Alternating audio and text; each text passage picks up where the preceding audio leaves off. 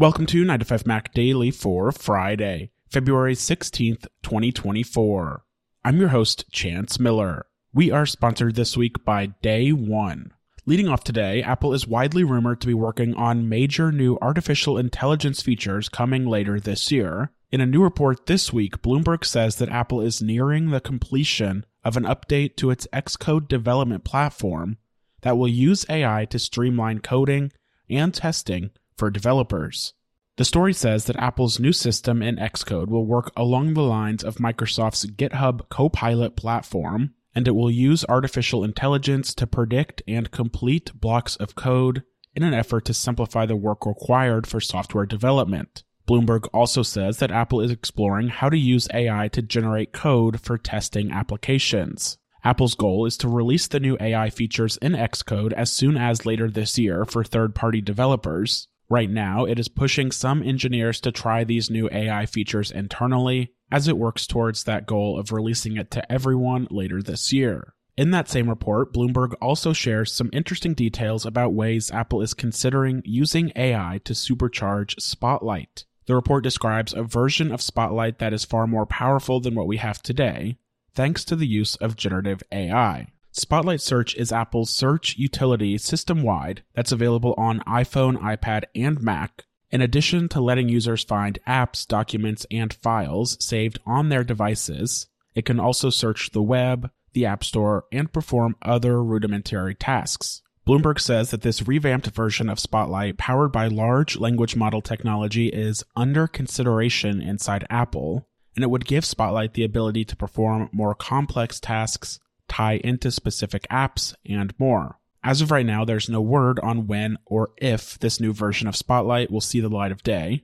Bloomberg simply says it's something Apple is considering as part of its adoption of AI across all of its platforms. Finally, Bloomberg says that Apple is still aiming to take a gradual approach to AI development, with some enhancements not coming for years. The company has also reportedly explored things like AI features to automate the creation of Apple Music playlists and to make slideshows in Keynote. And even though some of the more advanced features might not come for several more years, Apple is planning to get things started with AI features in iOS 18 and the next version of macOS. We are sponsored this week by Day One. From once in a lifetime events to everyday moments, Day One's elegant interface makes journaling updates to your life a simple pleasure across iPhone, iPad, and Mac. Day One recently added support for journal suggestions, which give you journaling recommendations inspired by your photos, locations, activities, and more. Another big change to Day One is shared journals. This feature gives you a way to share life's moments with friends and family while upholding the privacy and security that you trust. Day One is my go to journaling app on iPhone, iPad, and Mac, and has been for years. Hit the link in the show notes to learn more, or just visit dayoneapp.com. My thanks to Day One for supporting the show.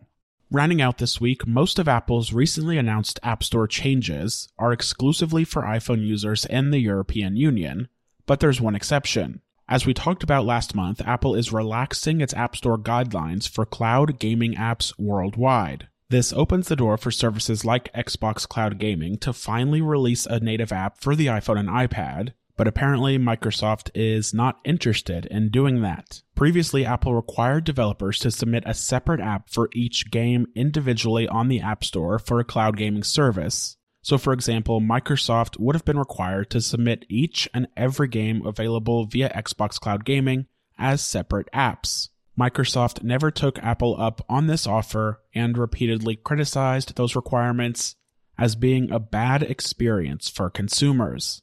In an interview with The Verge this week, Microsoft Gaming CEO Phil Spencer said that the company is still not pleased with Apple's rule changes. Spencer says that there is not room for Microsoft to monetize Xbox Cloud Gaming on iOS.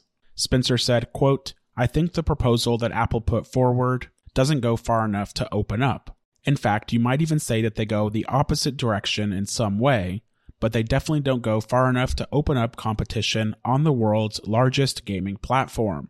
End quote. Part of me wonders if Spencer is conflating Apple's proposed third party app marketplace changes with its separate decision to open up the App Store to cloud gaming worldwide. The cloud gaming changes also do not require that developers opt in to Apple's new business terms in the App Store, so Microsoft could offer Xbox Cloud Gaming without paying the controversial new core technology fee. Spencer could also simply be referring to Microsoft not wanting to sell Xbox Cloud Gaming subscriptions and games in app and share a cut of that revenue with Apple. That's a fair argument, but Microsoft wouldn't be required to sell content in the app itself, and it could choose to let users pay via the web, then sign in to their accounts via the Xbox Cloud Gaming app. Netflix, for example, exists on iPhone and iPad without in app purchases, sharing zero revenue with Apple. But for the time being, Spencer has made it clear that an Xbox Cloud Gaming app isn't coming to the App Store anytime soon. That wraps up another episode and another week of 9 to 5 Mac Daily. As always, if you like the show, please be sure and subscribe in Apple Podcasts, Overcast, or wherever you listen every day. And it's also very helpful if you leave a five star rating and a review to help more people find the show. My thanks to Day One for sponsoring 9 to 5 Mac Daily this week. Sponsors like Day One help us make the show five days per week every week. You can find all of the latest Apple news on 9to5mac.com. Follow along with me on threads at Chance H. Miller, and we'll be back on Monday for a new week of Apple news.